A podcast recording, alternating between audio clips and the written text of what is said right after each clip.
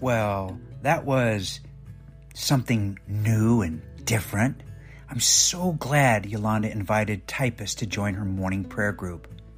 Talia set her mug on the counter.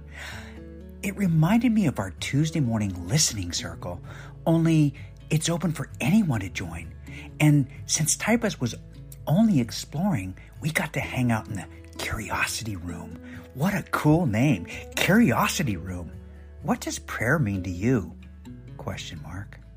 To me, it means paying attention and relationshiping with life. I pray Talia stops drinking so much coffee. Nia folded her hands.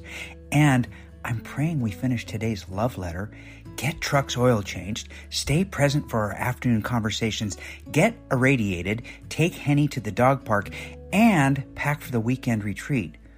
Nia's pencil was poised over Typist's calendar, ready to put a line through love letter. Calliope smiled. Wonderful. We can do all of those things while paying attention and relationshiping. Yes? Question mark.